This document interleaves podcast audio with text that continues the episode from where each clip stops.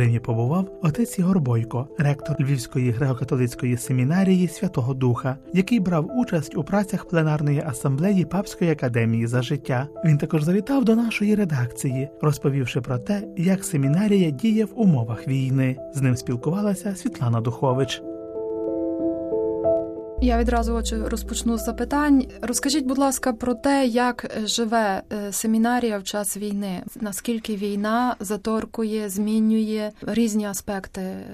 Я дякую за нагоду і дякую за запрошення ваше, що можна бути разом з вами в день сьогоднішній. В Львівській духовній семінарії Святого Духа навчання станом на сьогодні, і навчальний процес, і формаційний процес, і молитовне життя відбувається в звичайному ритмі. Коли у дві тисячі двадцять другому році в лютому розпочалося повномасштабне вторгнення, ми на короткий час зупинили навчання в семінарії, оскільки не знали, як будуть розвиватися події. Багато батьків також були були стурбовані перебуванням семінаристів в семінарії, тому ми прийняли таке рішення, що хто хоче повернутися додому, може поїхати додому, але хто хоче залишитися, може залишитися в семінарії. І дуже швидкому темпі налагодилася така волонтерська, тісна співпраця. Багато було задіяні в різних добрих справах, які розпочалися, але потім ми прийняли рішення, що семінаристи можуть повернутися на навчання в семінарію. Треба було дотримуватися різних правил, які були в той час, якщо була тривога, ми сходили в бомбосховище, але тим не менше, навчальний і формаційний процес тривали. І так воно є впродовж останніх двох років. Навчання відбувається в звичному порядку. Молимося. Я думаю, що це, напевно, наша найбільша і найсильніша зброя, яку ми маємо станом на сьогодні. Я десь з кожного дня, коли приходжу до нашого храму семінарійного, в шостій годині ранку, і завжди з цього починаю: Боже, я не знаю, що в цей день буде відбуватися, але я тебе дуже прошу, захищай усіх наших захисників, дай їм силу, дай здоров'я, бережи наші міста і села від тих ракет і дронів, які будуть сьогодні випущені росіянами на Україну, щоб було якомога менше втрат, якомога менше жертв, якомога менше руйнувань, бо, бо цього ми не хочемо, захисти нас. І я думаю, що це є те, що ми можемо робити і те, що ми повинні робити. Бо ми як церква, ми як духовенство, ми не маємо іншої зброї, щоб протистояти у цій війні добра проти зла. Я зустрічав італійців, журналістів, які, приїжджаючи з Харкова, мені кажуть: отче, те все, що ми побачили, ми бачимо, що це диявольське діяння, що за тим всім, що ми бачимо, ну там навіть немає якоїсь людської логіки. Чому нищиться мирне населення, чому бомбардують школи, чому обстрілюють університети і так далі. Медичні заклади, знаєте, є багато дітей, які гинуть в Харкові, тепер ціла сім'я, чоловік, дружина і троє дітей. Знаєте, і ти думаєш собі, насправді, за цією логікою такої ненависті до українського народу, єдине, що можемо протиставити, без сумніву, це наш захист, це боротьба, це захист нашої землі, це навіть стримання нашого ворога зі зброєю в руках, бо іншого способу ми не маємо. Але те, що сьогодні ми молимося, те, що Україна сьогодні стоїть, те, що навіть будучи тепер тут в Римі, до мене підходили сотні людей з різних країн світу, які мені кажуть: ми молимося за вас, ми молимося за вас. Аргентина, Японія, Америка, ціла Європа. І я собі думаю, ми стоїмо сьогодні, ми є незламні, саме тому, що світ молиться разом з нами. І коли ти відчуваєш цю солідарність, цю підтримку всіх людей, то які би, напевно, труднощі не були, через які би ми не переходили, я вірю, що в тому всьому є з нами Бог. Можливо, важко знайти Бога в цьому всьому, можливо, і багато людей собі ставить питання, де є Бог, чому він не втрутиться, чому він не зупинить цю війну, і якщо він є, чому він відтягує цей час. Я вірю, що Бог чує всі наші молитви. Навіть в Святому Письмі є багато моментів, коли деколи Господь не відразу реагує на прохання. Навіть жінки, яка мала дочку, яка була опанована злим духом, яка просить про здоров'я, він не відповідає відразу. Потім навіть каже: не личить брати хліб у дітей, кидати щенятам. Ну, хтось би таке почувши, міг би піти геть собі, так, розчарований. Але він чекає, щоб її віра зростала, щоб її віра укріплювалася, щоб її віра від тих матеріальних речей, про які вона прийшла просити на початку, про здоров'я дочки, стала сильнішою. І те саме, я думаю, ми сьогодні. Багато цінностей міняється. Зустрічаючи людей на Сході в часи гуманітарних місій, наприклад, в Харкові, в Херсоні, в деокупованих селах, люди кажуть, багато цінностей в нас помінялися з війною. Якщо спочатку для нас було важливо мати будинок, мати машину, заробляти гроші, бути забезпеченими, то сьогодні, каже, те, що ми можемо жити, те, що ми можемо ходити по своїй землі після втрати будинку, це для нас є найцінніше. Я думаю, що ця війна, вона змушує нас шукати сенсів, шукати більш глибшого питання, питання існування моєї на землі, моє перебування, до чого Бог мене кличе, для чого це життя мені дане, що є справді важливою цінністю в житті. Чи помітна ця зміна також серед студентів? Чи ви помітили якусь зміну в баченні, в світогляді семінаристів, викладачів? Ну, скажу вам так, знаєте, оскільки семінаристи – це такі самі звичайні люди, як і кожен, хто живе в Україні, без сумніву, що є присутня така річ, можливо, не у всіх, але помічається така надмірна тривога, певний страх, можливо, навіть якісь такі панічні атаки, які можуть бути від страху і так далі. Чому? Тому що наше тіло реагує. І це би було дивним, якщо б наше тіло не реагувало на те, що є. Тому що якщо в нас є обстріли, якщо у нас відбуваються сирени, якщо ми чуємо про те, що є втрати, ну то це природно, що людський організм так реагує. Але, відповідно, ми як семінарія тоді намагаємося підтримувати тих семінаристів, допомагати їм, чи це буде духовний провід відповідного фахівця, священника, душпастиря, чи ми звертаємося за допомогою до психологів, психотерапевтів, чи якщо це вже якась така крайна потреба, без сумніву, що навіть за допомогою до певного медикаментозного лікування, якщо є така необхідність. І тому такі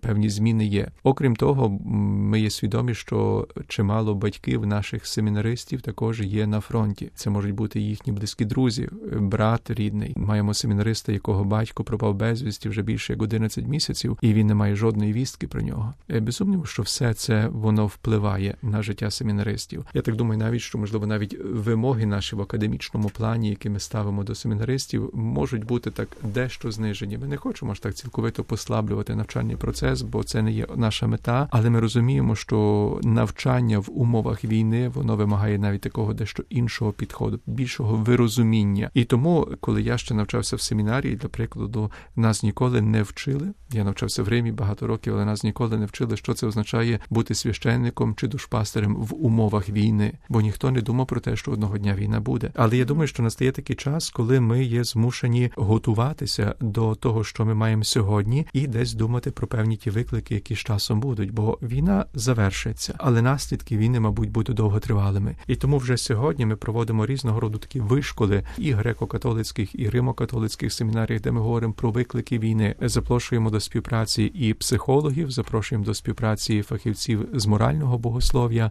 душпастерський супровід людей, які втрачають своїх рідних і близьких, чи переживають якісь страждання. В такий спосіб, щоб семінаристів, майбутніх душпастерів підготовити до тих викликів, з якими вони будуть мати до діла. Наприклад, питання депресії. Сьогодні є багато людей, які стурбовані і можуть бути в стані депресії. Чи зобов'язана духовна особа надавати допомогу людині в депресії? Мабуть, ні. Але священник також має розуміти компетенції, де є та межа, до якої я можу, як священник, душпастер, надати допомогу людині, коли бачу її страх, переживання, тривогу, можливо, якісь інші прояви, поведінки. І коли я мушу собі сказати, слухайте, тут я вже не можу вам допомогти, але я рекомендую Рекомендую вам звернутися до когось іншого. Ось вам телефон консультанта, психолога, психотерапевта чи відповідного центру психологічного, який допоможе вам в цьому. І тому, власне, ми вчимо семінаристів, що вони мають бути щирими з собою. Та вони не можуть на себе брати всі обов'язки, бо вони не будуть мати ні компетенцій, ні знань, але вони мають знати, до кого вони можуть людей скерувати з тим, з чим люди будуть до них приходити. Найчастіше це є, як я вже казав, страх, тривога, переживання. Ну і ще одна така річ, яка є в війні присутня, про яку ми згадували за мене десь на початку, це є ненависть. Я думаю, що сьогодні є багато людей, які особливо в сповіді про це можуть говорити, що їхнє серце є переповнене ненавистю, або вони ненавидять ворогів, ненавидять тих, хто нам кривду чинять. Це важко сьогодні в час війни говорити про тему прощення, про тему примирення, але я десь прошу Бога, щоб дав мені серце, яке би не було наповнене ненавистю. Бо серце наповнене ненавистю, це означає, що ми вже програли. Тому що ворог наш ненавидить нас, а ми маємо робити все для того, щоб з любові до нашої батьківщини бути готовими захищати її, бути готовими навіть віддати своє життя, як це буде потрібно, але не з ненависті до ворога, але радше з любові до батьківщини, яку я люблю і за яку готові муки терпіти. І це є вищий рівень любові, ніж ненавидіти когось. По-людськи, можливо, бути важко, але я думаю, що тому ми маємо і десь цей, цей духовний вимір життя. Тому дуже часто просимо Бога, Боже, дай нам силу в тих всіх випробуваннях, стражданнях, дай нам силу перейти через те, через що ми переходимо з твоєю допомогою. Допоможи нам навіть світло в кінці, що ми зрозуміли, що ми не є самі на цьому шляху, по якому ми проходимо тернистому, але останнім словом історії людства не є смерть, але без сумніву є воскресіння. На священниках, на духовенстві лежить важливе завдання. Іноді людям самим важко визначити, що це є, що це є за негативне почуття чи негативна емоція. Тобто гнів або злість на агресію, на біль, на страждання, яке мені хтось спричиняє, воно є природньою реакцією. Це не означає, що це ненависть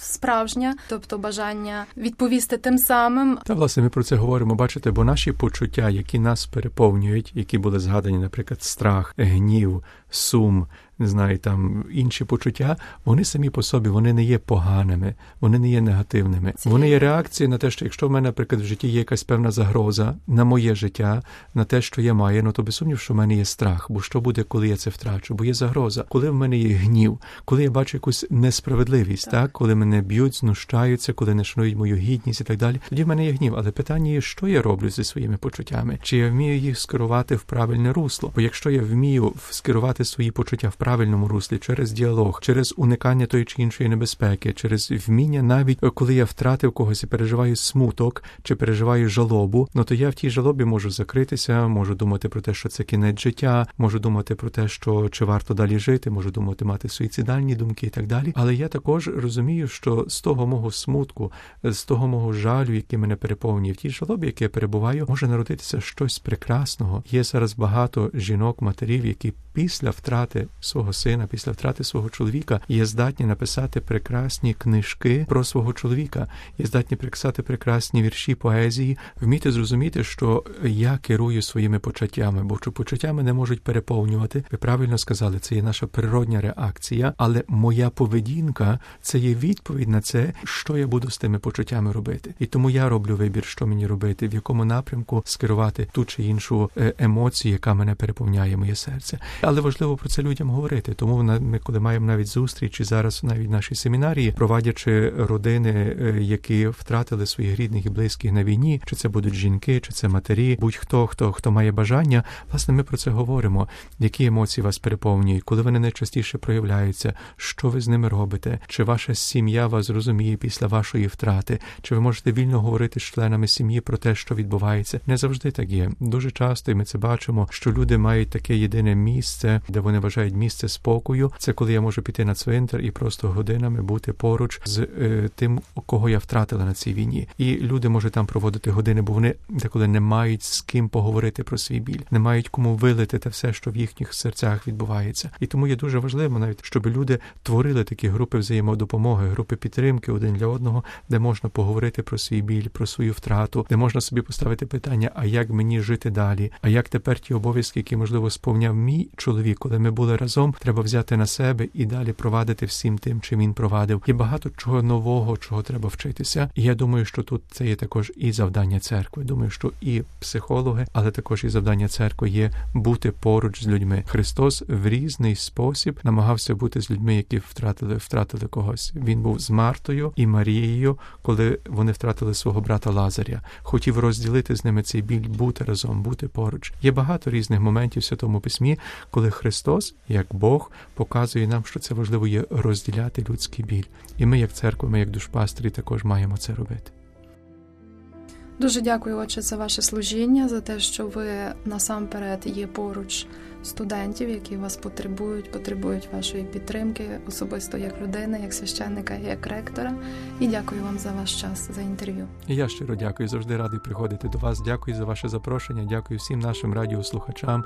Віримо в Україну, віримо в нашу перемогу, і нехай Господь нам цьому допомагає.